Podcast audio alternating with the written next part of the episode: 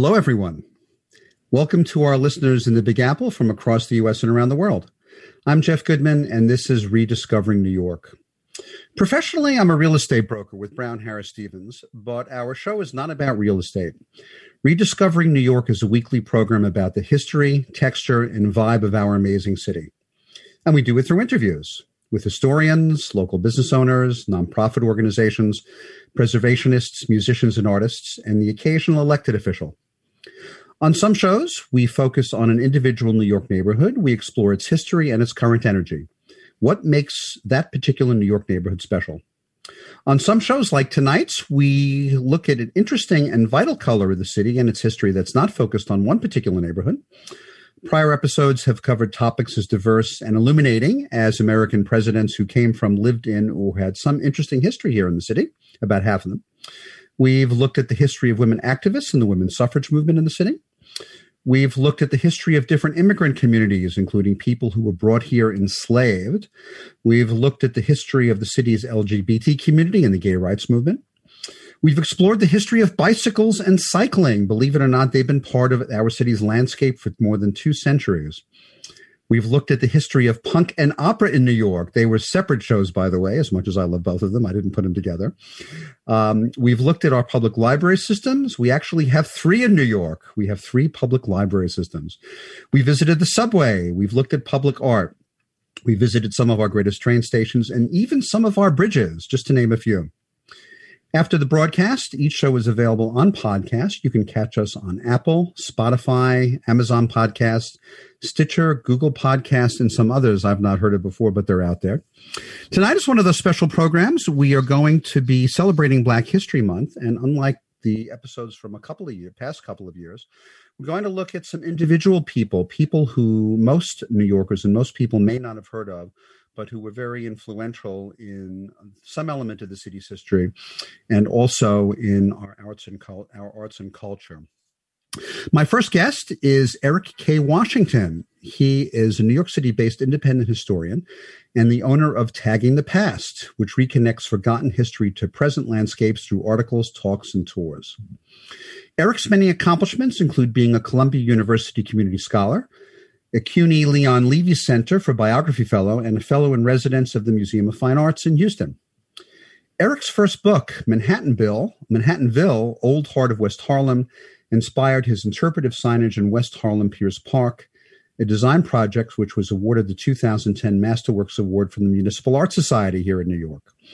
Eric also collaborated on the production of the musical work, which we will be focusing on the second part of our show, uh, The Road We Came. Eric's latest book, which we're going to spend most of our time talking about this evening, is Boss of the Grips The Life of James H. Williams and the Redcaps of Grand Central Terminal.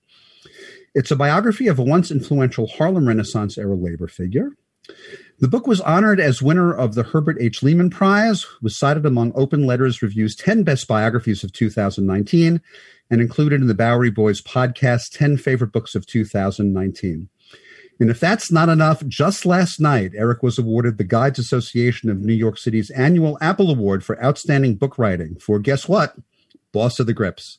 Talk about timing. It can't get much better than that for a timely introduction to a radio program. And it's my pleasure to welcome Eric K. Washington to Rediscovering New York. Eric, welcome to the show.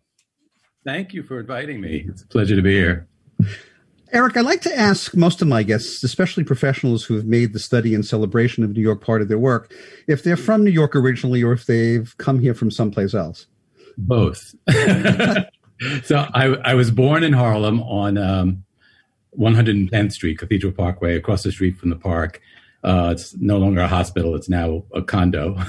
Um, but I was one of many of those um, families that um, they thought that you know it would be better to bring their kids to raise them in the suburbs. So we moved to Staten Island when I was three weeks old, kicking and screaming.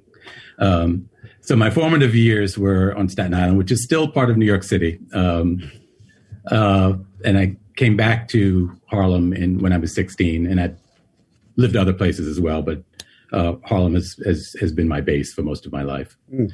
And well, it, even while we were living there, most of my, you know, my, grandparents, you know, I'm third generation Harlem, so you know the relatives were all were all here. So. Well, that's great. You beat me. I've only lived in the neighborhood for seven years. I live on 130th Street, but uh, I'm I'm glad to be here. Um, I do want to spend most of our time together on the show speaking about your new book, but I did want to ask you briefly about your first book, Manhattanville: The Old Heart of West Harlem. I want to ask you what inspired to research and write it. I ask because when most people think about Harlem, the Manhattanville section doesn't command nearly the same attention as other parts of Harlem, like the central part of Harlem, which most people think of as as Harlem, um, Hamilton Heights and Sugar Hill, or even East Harlem. Uh, for our listeners who aren't familiar, uh, Manhattanville is the western part of Harlem and the southern part of Harlem. It's between St. Nicholas Park and the river and about below 133rd Street. What inspired you to write a book about Manhattanville? Well, it's interesting. I was living in Manhattanville at the time, and for me, if, if anybody asked, I was on Tiemann Place. It's this little street, um, one block south of 125th Street, um, between Broadway and Riverside Drive. And uh, the Landmarks Preservation Commission was uh, about to landmark um, what is the oldest institution there, St. Mary's Episcopal Church. Um, and so I was approached to do the designation report. So that involved doing the history not just of the church and putting it in context, but it was because I lived there. It was also my own neighborhood history. So I never thought of it as being Manhattanville. The lib, um, the church has Manhattanville written on it. The, the junior high school has Manhattanville written in stone. Uh, the closest post office is called the Manhattanville Post Office, but I didn't make those connections until I until I started doing the research on assignment.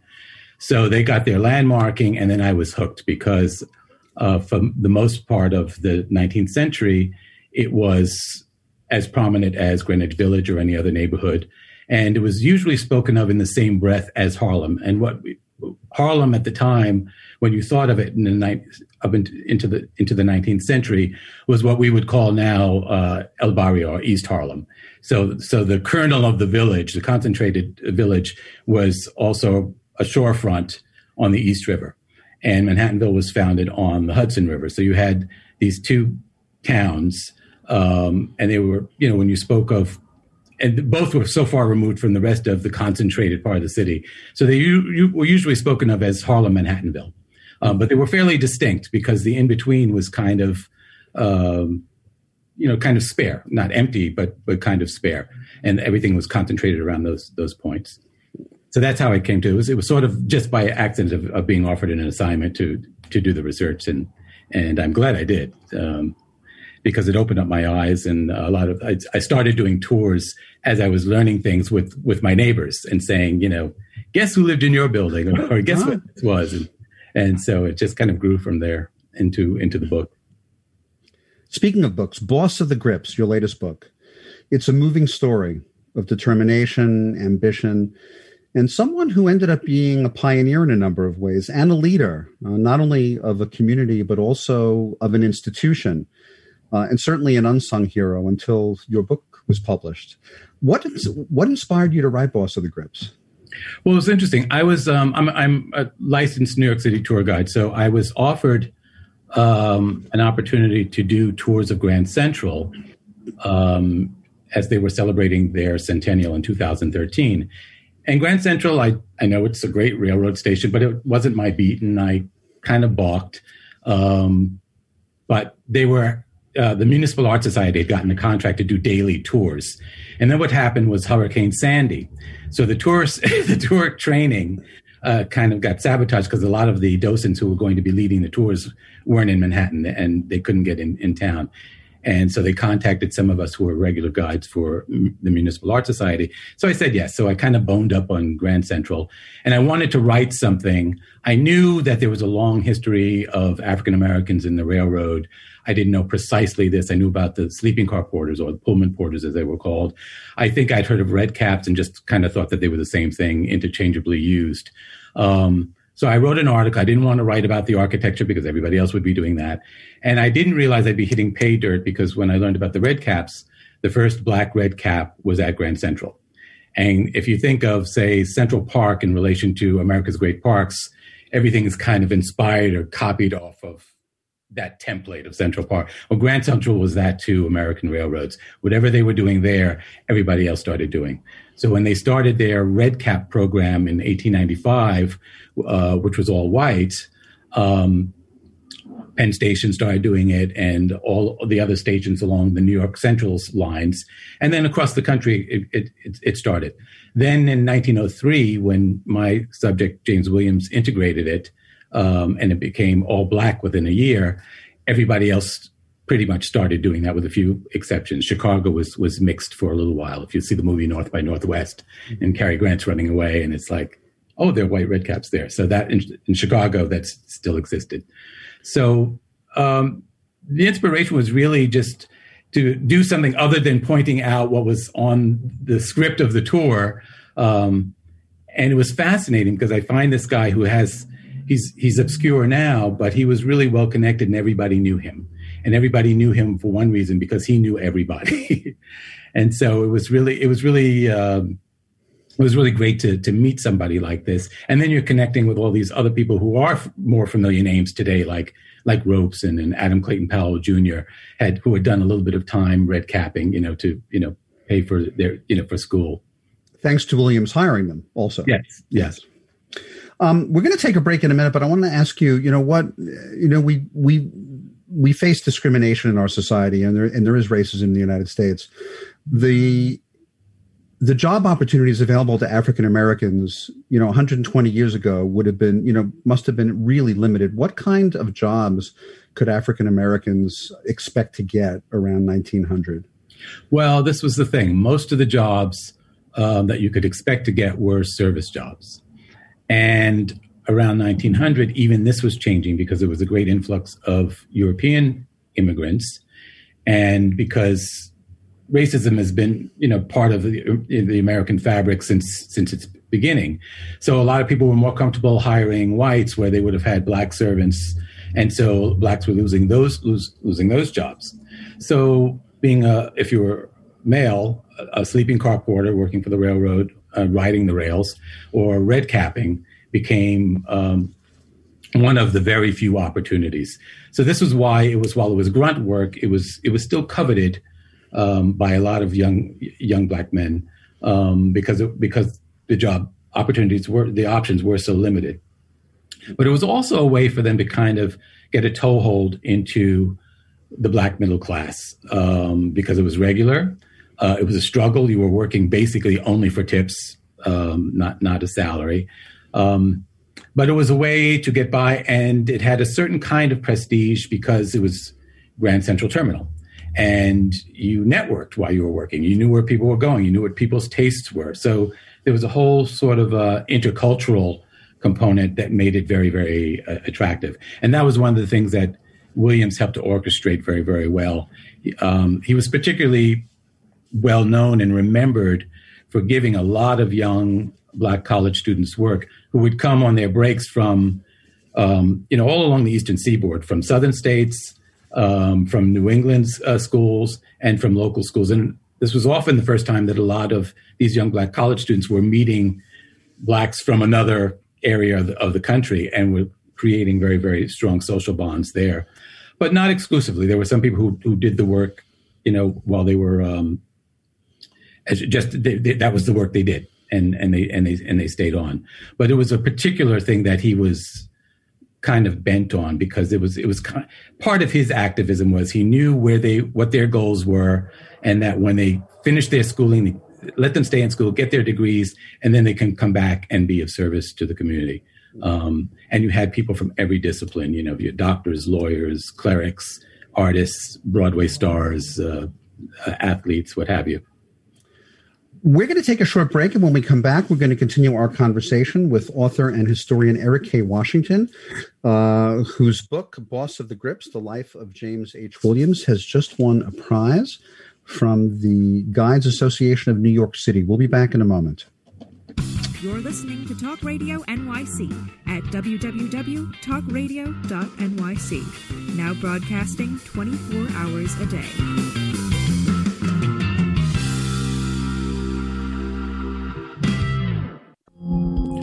You a conscious co creator? Are you on a quest to raise your vibration and your consciousness? I'm Sam Leibowitz, your conscious consultant, and on my show, The Conscious Consultant Hour Awakening Humanity, we will touch upon all these topics and more. Listen live at our new time on Thursdays at 12 noon Eastern Time. That's The Conscious Consultant Hour Awakening Humanity, Thursdays 12 noon on talkradio.nyc.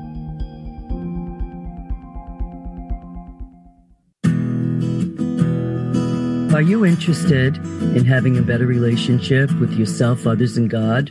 Greetings. I'm your host, Dr. George Andow, for the show A Journey Through into Awareness. On my show, we journey into the awareness that the mind of God is the true seat of our personal consciousness.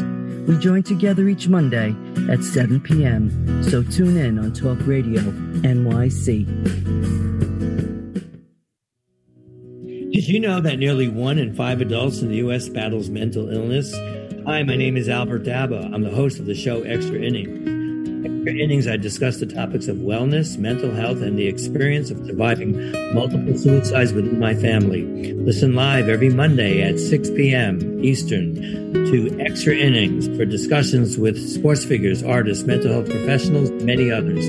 That's Monday at 6 p.m. Eastern on talkradio.nyc.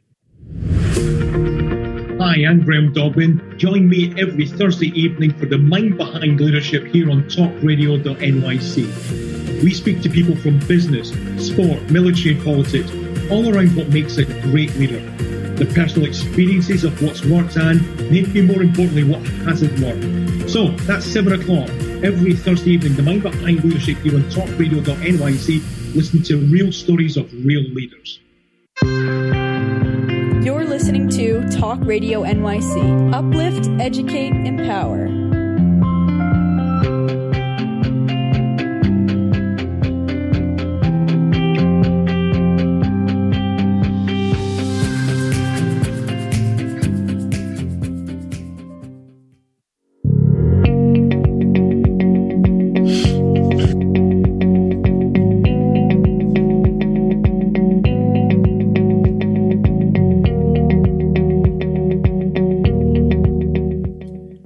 Everyone. We're back. This is Rediscovering New York. It's our 103rd episode, and tonight we're celebrating Black History Month in New York, and we're doing it through looking at some folks that uh, people may not have heard of before. My first guest is Eric K. Washington, who just wrote this great book called Boss of the Grips, The Life of James H. Williams, who was the chief attendant, also known as the chief red cap at Grand Central Terminal. Before we get back to the book, Eric, I want to ask you briefly, um, you want to talk about tagging the past and what kind of offerings people can find with, Yeah. with Uh, tagging the past is sort of my personal uh, corporation, so it, um, it's it's a, a rubric I use for when I often give tours or um, particularly for, uh, private um, arrangements, uh, contracts with with uh, school groups or other institutions or um, and um, talks, tours, presentations.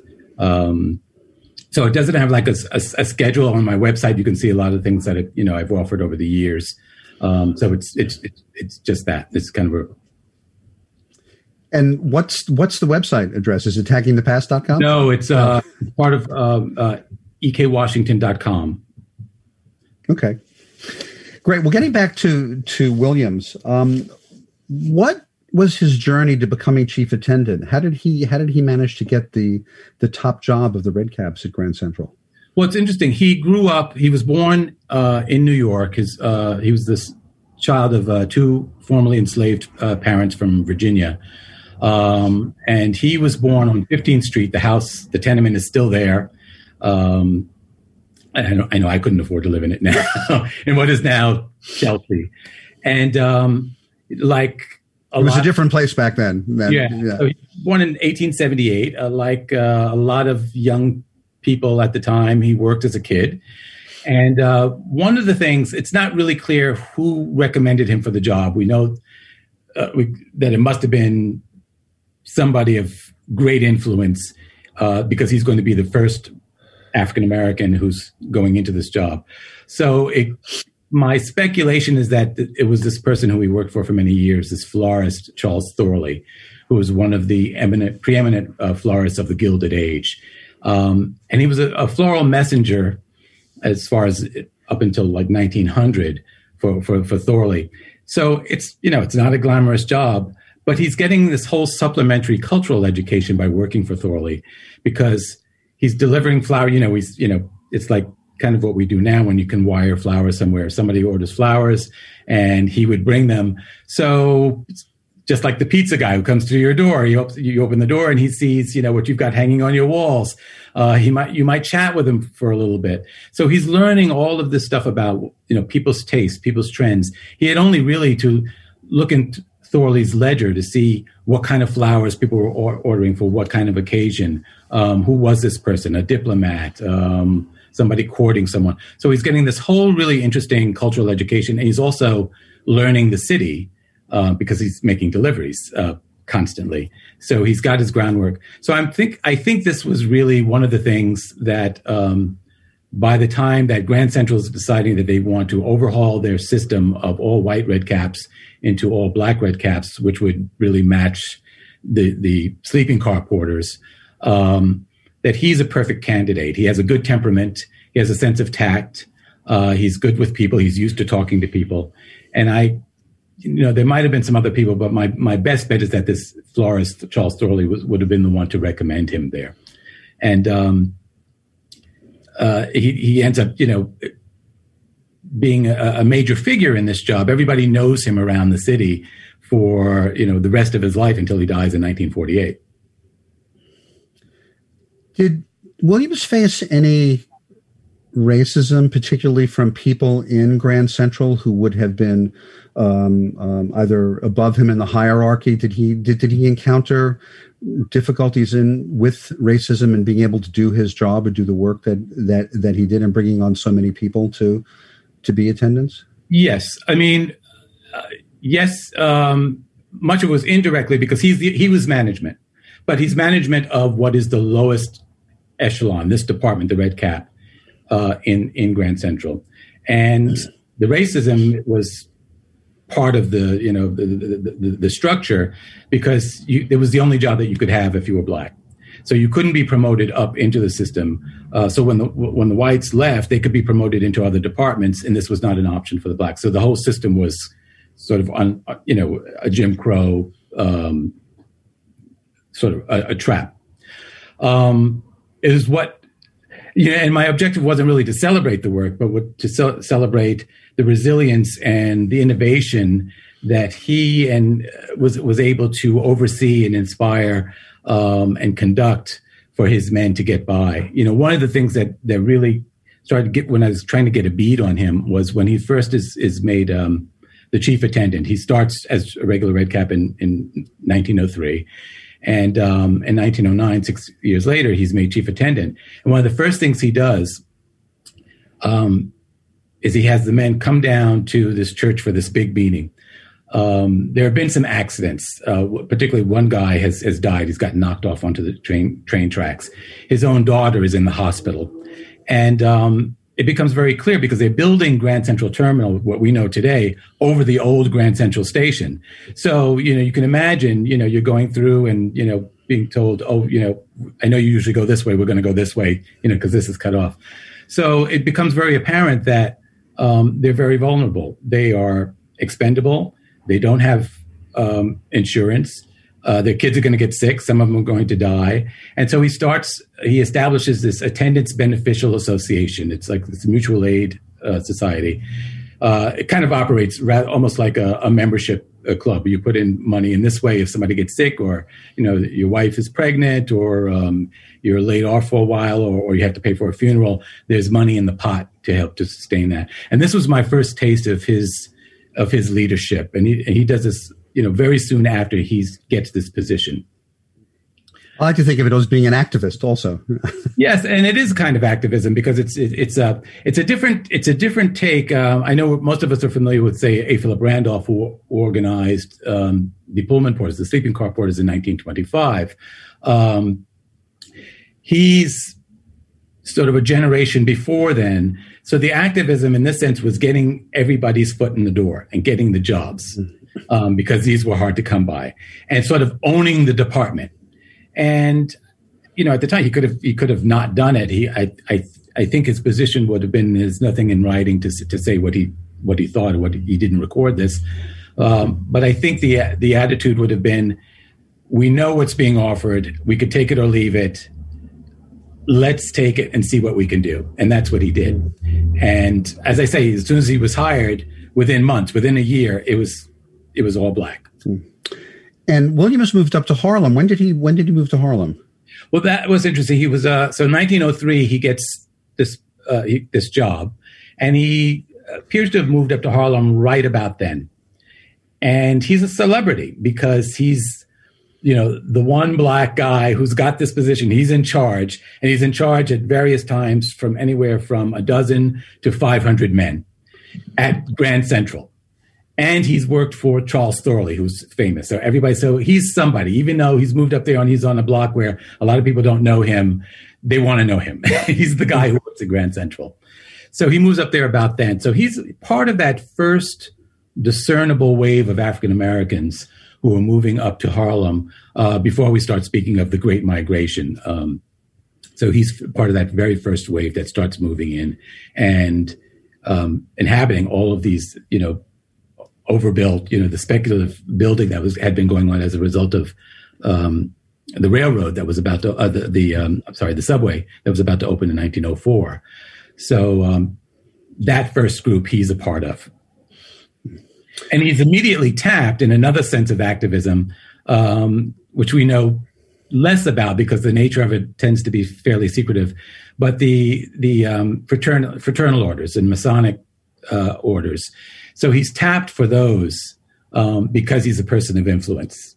Uh, he's sort of this middleman. He works in this space in Midtown, um, but he's living uptown. He has this this ability to be able to get work for people, uh, and he knows people because everybody who's traveling, whether you're rich or poor, black or white, and going in this direction at Grand Central, they are greeting him. So he's meeting. The other thing that he was famous for, besides the students, was making these connections with people like all the Roosevelts, um, opera singers, um, uh, senators, you know, uh, congressmen, uh, that sort of thing, and cultivating these relationships mm-hmm. that he's able able to, and that, and, and some of them are casual, but many of them are much more profound. So he's able to rely on them when there are certain crises. I have in the book, you uh, may have noticed this letter that he writes to Cardinal um, Cardinal Hayes, uh, in regards to um, his son Wesley, who was New York Manhattan's first black uh, fireman,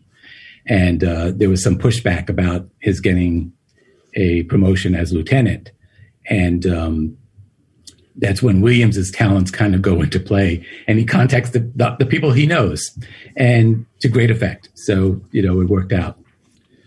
We have about a minute left, Eric, and time goes so fast on this program. It's amazing how it goes, how fast it goes when you're talking about something really substantive, especially someone who was such an important part of, of, of their world. What other organizations outside of Grand Central was Williams part of? And do you want to talk, you know, for a minute about racial uplift? Well, the racial uplift was the urgent theme of the, of, of the time, and there was a sort of a great, you know, effort to create these uh, sort of a protean world of these societies and organizations uh, mm-hmm. that mirrored the organizations that blacks were kept out of. So um, he was part of all of that. He was very much involved with the NAACP.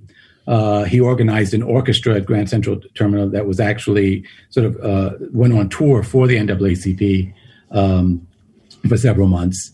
Um, he was very, very active uh, in the war effort during World War One and buying Liberty bonds. His department raised more money than any other par- department in Grand Central, and it was written about him going over the top and being able to do this.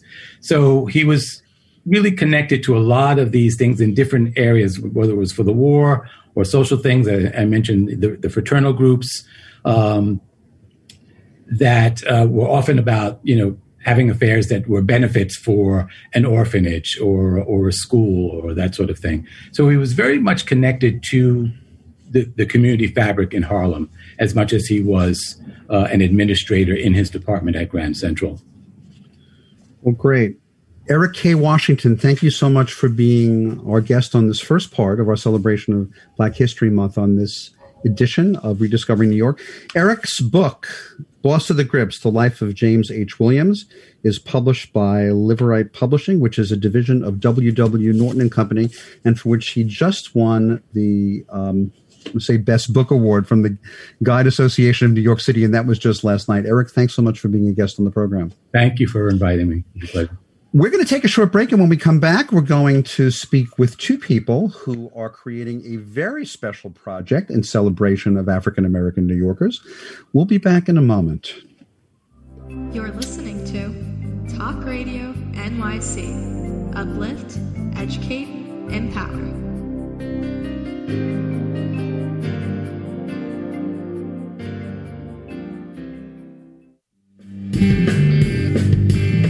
Hey, everybody, it's Tommy D, the nonprofit sector connector, coming at you from my attic. Each week here on talkradio.nyc, I host the program Philanthropy in Focus. Nonprofits impact us each and every day, and it's my focus to help them amplify their message and tell their story. Listen each week at 10 a.m. Eastern Standard Time until 11 a.m. Eastern Standard Time, right here on talkradio.nyc. Are you a business owner? Do you want to be a business owner? Do you work with business owners? Hi, I'm Stephen Fry, your small and medium sized business or SMB guy, and I'm the host of the new show, Always Friday. While I love to have fun on my show, we take those Friday feelings of freedom and clarity to discuss popular topics on the minds of SMBs today. Please join me and my various special guests on Friday at 11 a.m. on talkradio.nyc.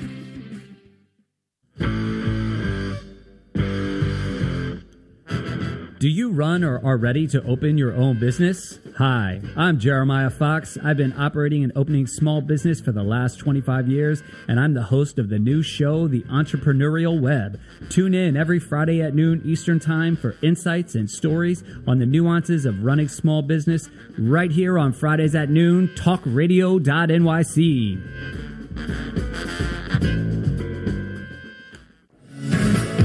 Hi, I am Joseph Franklin McElroy, host of the new podcast, Wise Content Creates Wealth. It airs on talkradio.nyc every Friday afternoon from 1 p.m. to 2. They say content is king. Well, wise content rules the world. Every episode features tools and tips for content marketing and business people telling the wise content stories of that success. Tune in every Friday from 1 p.m. to 2 on talkradio.nyc. You're listening to Talk Radio NYC at www.talkradio.nyc. Now broadcasting 24 hours a day.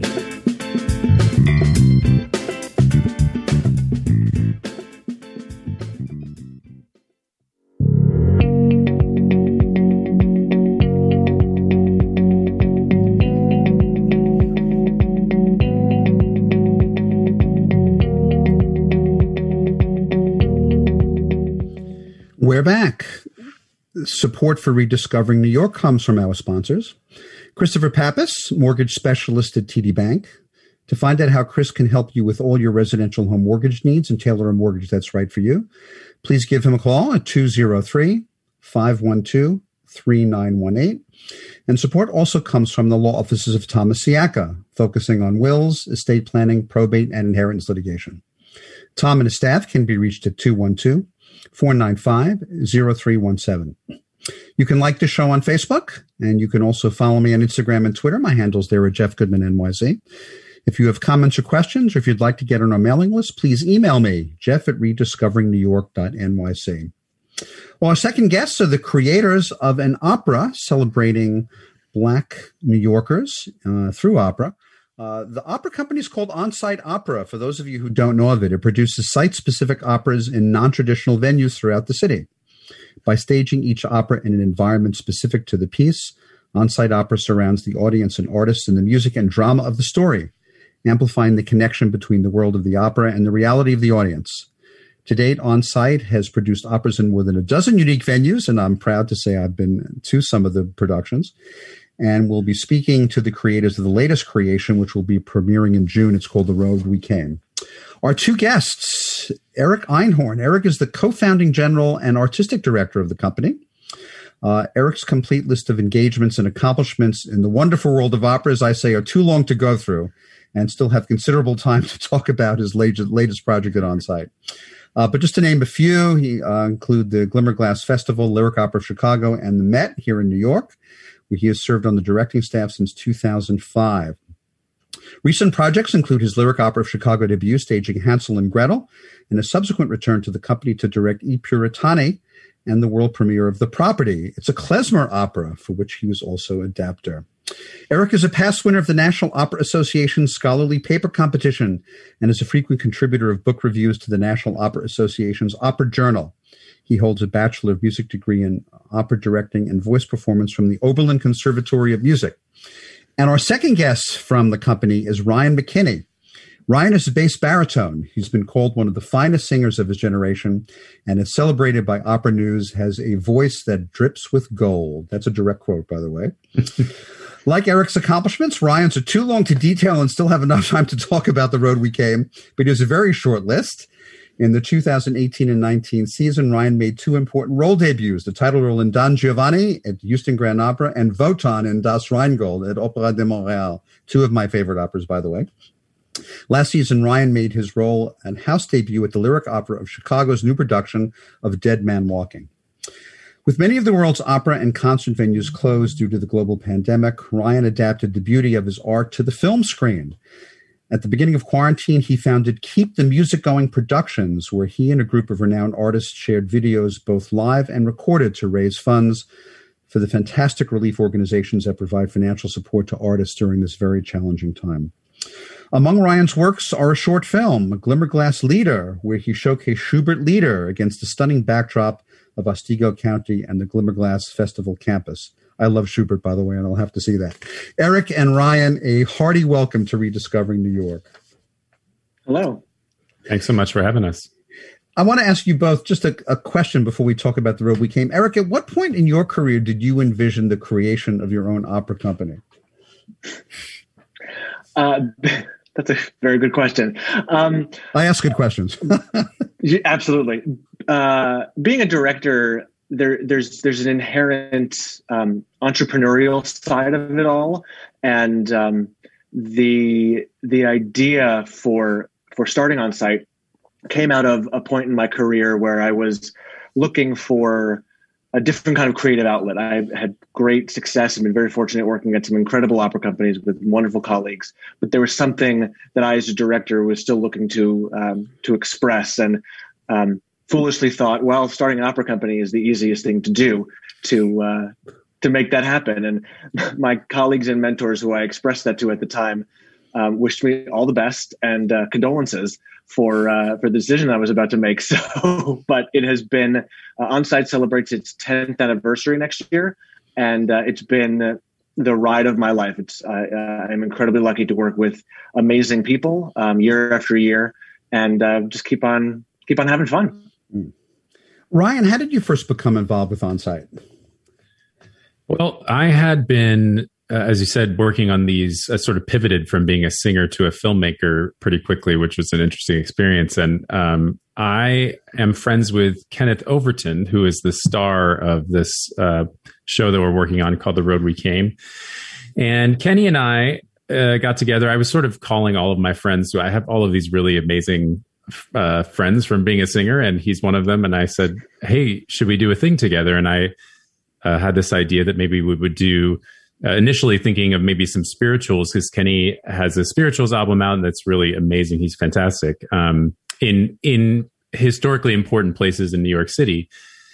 And I called uh, Chris Staub, who is Eric. You'll have to help me out. I remember what his actual title is. He does all of the things at Onsite Opera. Maybe all the things. Yeah. Um, Yes, he's he's our amazing director of production and artistic operations. Yeah, he's a very good friend of mine, and and um, I've worked with him a lot in different opera companies. And Eric Einhorn and I had worked together too. And I mentioned this to Chris, this sort of idea, and he said, "I think that's something that this that could be interesting." Um, and then so so Eric Einhorn and and I and and Kenny and my wife Tanya, who also works on all of these things with me, um, got together and put put our heads together and created this. Uh, um, pretty what's been a really interesting journey that's sort of taken us through the last I don't I don't know nine or ten months. So even just that has been really amazing. Um, and then of course bringing Eric K. Washington on um, yeah, it's been it's been really wonderful. So that's kind of how it got started. What is the road we came? What is it about? What is the what is the what can yes. people expect if they if they if they actually go on the go on the production? I guess I'll take that one. Although any of us could, we're also immersed in this. Um, it is a musical walking tour of Black history in New York City, and it stars the amazing bass baritone Kenny Overton, and also um, is narrated by Eric K. Washington, and also curated the particular sites that um, it takes you along and the history behind that is has was all put together by Eric K. Washington, and it so it, it's filmed. So when you get to these places, you will watch Kenny sing um, some amazing pieces.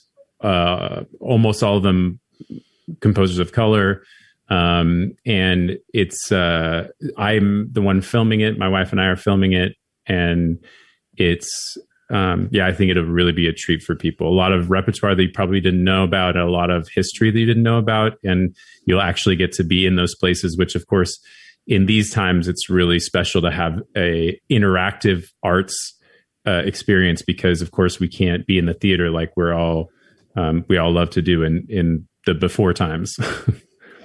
Did the major push? Oh, go ahead. Sorry. Uh, sorry, just to, just to add that the um, the experience is all through a mobile app that uh, audiences can use as they walk around. But the great thing about it is that you don't have to be in New York to experience it. You can have the same experience of going on a virtual tour no matter where you live. So it's available to audiences around the world. And of course, much better sound quality with uh, headphones and uh, a mobile device than uh, watching it on a laptop. Uh, yeah. yeah. Um, I want to ask you guys: Did the idea of creating the road we came did it did it come did it start before the pandemic, or, or was it something that was impacted by the pandemic? It, it was actually definitely from the pandemic. Um, I had known Kenny before um, he was in a, a, show that I was in in San Francisco called um, "The Girls of the Golden West" by John Adams, and um, I called him and we, you know, were trying to think of things we could do together. Initially, I thought only filmed, and then uh, actually wasn't until we really brought it to um, on-site opera that that Eric Einhorn had the amazing idea to really make it a full walking tour with an app and all of that. So um, it was definitely with the pandemic in mind, although both Kenny and I have been talking for years and have been working on different projects trying to highlight um, composers of color and and singers of color and and all of that. So um, in that sense, it had been going on since before the pandemic started. But really, in the the nuts and bolts of what it is, I think it was sort of tailor made for this time. Mm. I want to ask you a, a, question before we take a take a, a short break. Um, I've been to on-site productions, and even when there haven't been a lot of people, there's still you're still part of a community. There are still people around. You know, given that the stage is on the street, and you could uh, be literally be physically distant from people. I mean, you could literally be six feet away and have thirty or forty people around on a block or a street corner. What was the um, impetus behind doing a self-guided tour instead of the usual? Bringing people together, even doing it physically distant that on-site usually does? It uh, it was it was not an easy decision. I can I can tell you that that um, that we at, at on-site and I know uh, so many of the artists we work with and audiences, we all thrive in this environment where we can be together and have that sense of community. And I think that's what we are missing greatly right now in the pandemic. Uh, but when we started talking about this nine or 10 months ago, um, there was something that I, I kept on bringing up, um, which I eventually have let go of, um, sadly, because of the current realities, which is um, I was hoping by summer of 2021, we would be in a position to do live performances and recreate this project as a promenading uh, walking tour with a live guide with live performance. Uh, but given where we are, given um, patron anxiety, understandably so, about returning to group performances. Uh, New York City's own regulations about um, congregating and performance, mm. and um, uh, the uh, the the data that is still uh, sort of a moving target around singing and transmission of, of COVID. Um, it just for for the planning process and for um, for creating something that uh, we could really produce at the highest quality. We we stuck to this film uh, version because of the work that Ryan and Tanya do is is so incredible. And being a singer, Ryan um, uses all of that toolbox uh, in his film work to in a way that a, a non singing filmmaker just just can't even touch. Well, not just a singer, but a bass baritone. Uh, we're going to take a short break, and when we come, I'm partial to bass baritones, obviously. We're going to take a, sh- a short break, and when we come back, we're going to continue our conversation with Eric Einhorn, Ryan McKinney, and Eric K. Washington, who's also here in the studio. Uh, we will be back in a moment. You're listening to Talk Radio NYC. Uplift, educate, empower.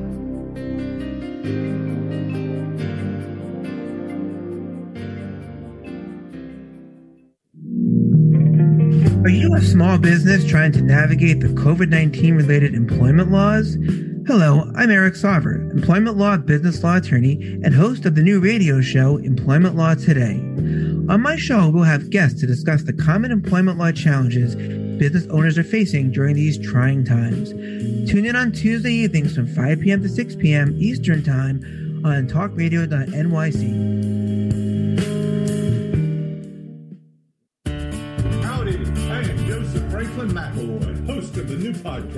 Gateway to the Smokies. It airs on talkradio.nyc every Tuesday night from 6 p.m. to 7. Every episode is dedicated to memorable experiences in the Great Smoky Mountains National Park and surrounding areas. This show features experts and locals who will expound upon the richness of culture, history, and adventure that awaits you in the Smokies. Tune in every Tuesday from 6 p.m. to 7 on talkradio.nyc.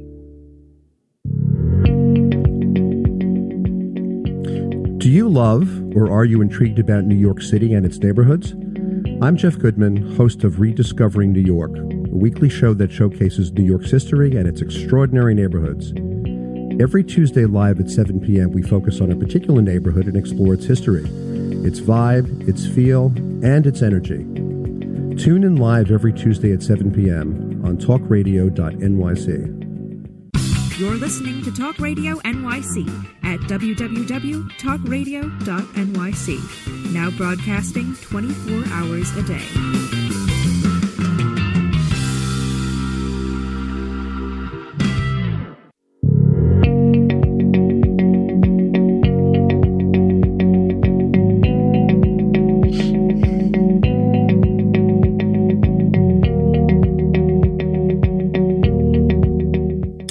We're back on the special edition of Rediscovering New York. My guests on the second part of the show, uh, celebrating Black History Month, are Eric Einhorn and Ryan McKinney of Onsite Opera. Um, guys, I want to ask you um, what are some of the places where the work takes place? Where can people expect to actually walk when they uh, when they participate in this program? Um, so this is a yeah, sure. I'm so it's um it's it centers around three uh, parts of Manhattan. So there's an, an upper Manhattan tour, a mid uh, midtown tour, and a lower Manhattan tour. Um, and um, the the places that you'll you'll go are both places that you know already, like Carnegie Hall, for example, or Lincoln Center um, places you probably know if you're uh, a New Yorker, like uh, the Schomburg. Um, but then there's there's places that you you will know the people involved in them, like um, Langston Hughes's house, for example. Um, but you probably have walked by it if you if you live in that neighborhood and, and never noticed it. Um, there's a little plaque on the wall, but besides that, um, yeah, uh, you could walk right by it. Um, so it's really a, a, mix of of thing, all places that feel very New York, um, and then learning of what happened in, in those places really makes it take on a, a, whole new life. How did you? Who were some of the other historical figures that uh, you you include? Langston Hughes, obviously.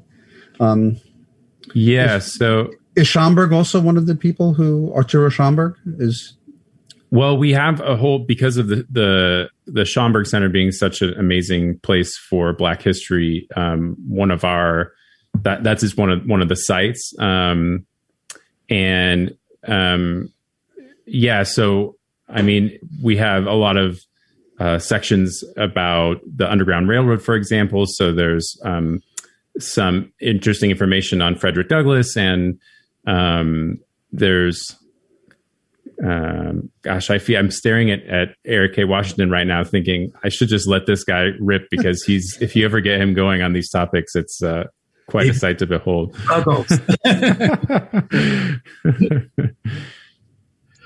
Well, let, us talk about the music for a second. What are some of the, the it's sort of a two part question. What are some of the musical works that are included?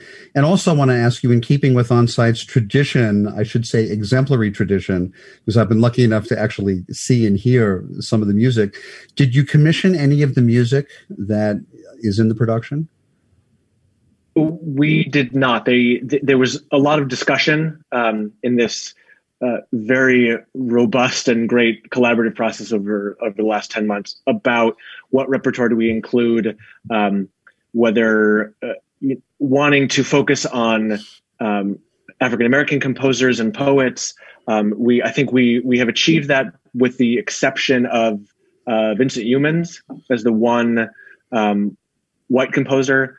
Uh, but otherwise it's all it, it's all pre-existing material um, because there is so much that um, needs amplification, needs a spotlight shown on it, and this this seemed like the, the a great opportunity to do that. Um, at the same time, we wanted to try and um, to serve both things and um, bring some new music into the world, and so um, we we've commissioned two new arrangements of of some pieces. one uh, is by uh, Damien Geter, and one arrangement is by uh, James Davis. Um, so they're new versions of old pieces. Um, so we we we do a little bit of both. Mm-hmm. And it's also an, one. Sorry, I was just going to jump no, in to go, say go that ahead, sure, yes, yes. one of the amazing things is that the the scope in terms of history of the black composers included, you know, is is pretty incredible when you look at like Florence Price and um, Margaret Bonds, all the way through. Lots of living composers, actually, um, even though there's not a lot of, of new music, you know, there's uh, Laurie Hicks and Roland Carter and um, just a lot of really, even within the community of Black composers, there's an incredible diversity of musical styles and eras. Um, and so I think that's really one of the amazing things about uh, the music choices. Mm how do you th- I know uh, filming hasn't started yet. It's going to uh, start relatively soon.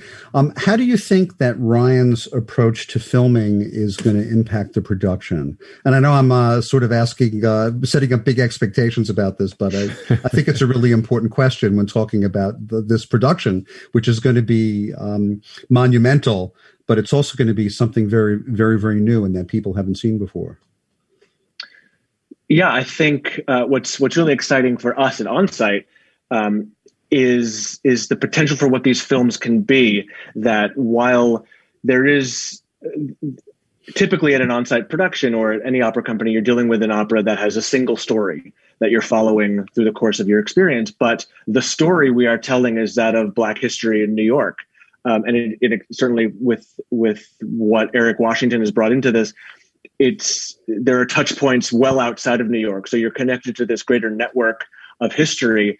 Um, and I and I think in our discussions, what what I'm excited about is is seeing how Ryan is going to uh, weave that thread through the through the, the filming, which are three different tours, uh, three different neighborhoods, five to six different stops per neighborhood. So you're looking at a lot of um, a lot of film and um, finding ways to to think micro about the actual place where you are and the, the incredible details of New York architecture, but then literally and figuratively zooming out to the greater picture of the African American experience uh, around these songs, around the poetry, around the, uh, where we are in history at, at, various points. So it's a lot to, it'll be these jam packed um, filmic moments that are really exciting.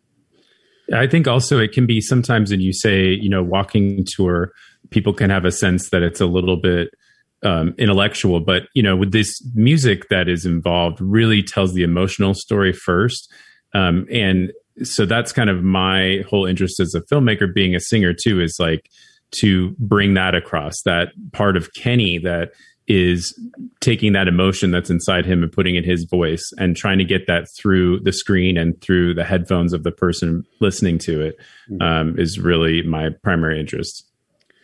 Well, guys, this has been a fascinating conversation, but is not as untypical when we really delve into things. We're out of time. Um, one more question: How can people find out about this production? How can people actually order it and get excited about uh, about going to see it and participate in it? They can, they can go to the Onsite Opera website, which is www.osopera.org, and right on the homepage there's a banner link to the production page.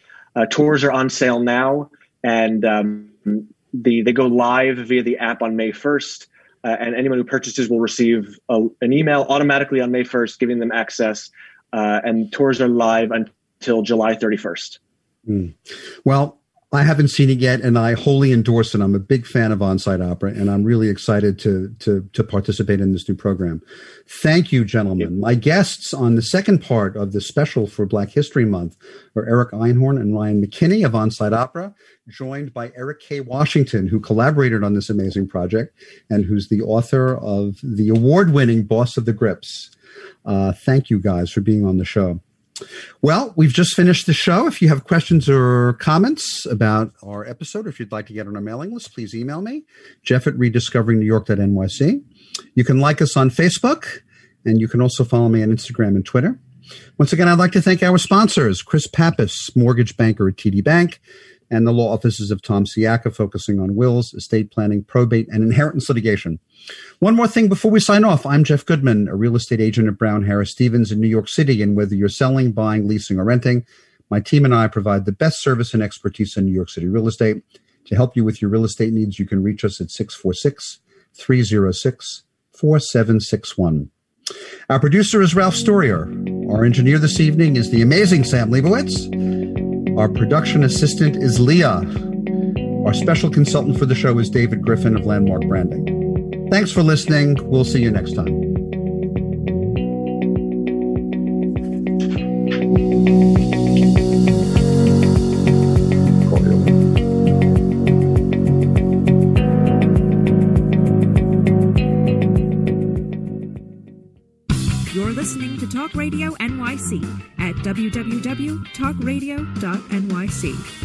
Broadcasting 24 hours a day.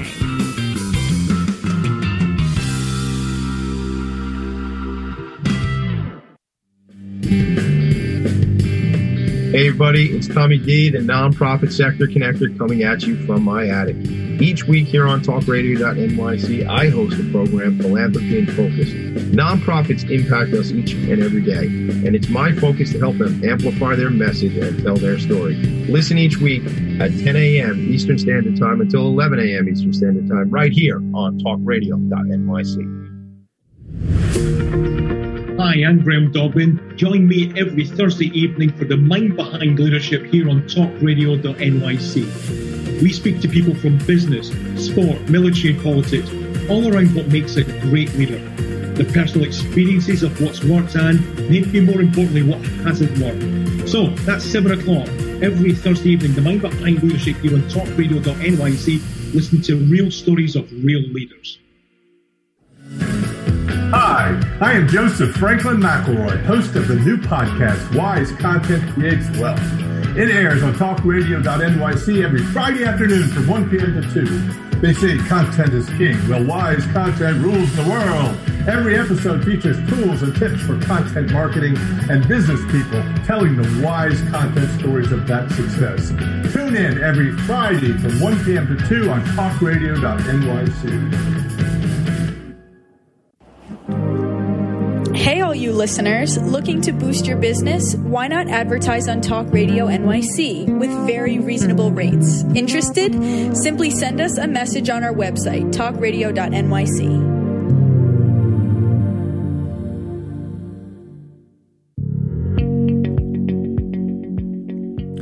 Do you love or are you intrigued about New York City and its neighborhoods? I'm Jeff Goodman, host of Rediscovering New York, a weekly show that showcases New York's history and its extraordinary neighborhoods. Every Tuesday live at 7 p.m., we focus on a particular neighborhood and explore its history, its vibe, its feel, and its energy. Tune in live every Tuesday at 7 p.m. on talkradio.nyc. Howdy, I am Joseph Franklin McElroy, host of the new podcast, Gateway to the Smokies. It airs on talkradio.nyc every Tuesday night from 6 p.m. to 7. Every episode is dedicated to memorable experiences in the Great Smoky Mountains National Park and surrounding areas. This show features experts and locals who will expound upon the richness of culture, history, and adventure that awaits you in the Smokies. Tune in every Tuesday from 6 p.m. to 7 on talkradio.nyc. You're listening to Talk Radio NYC. Uplift, educate, empower.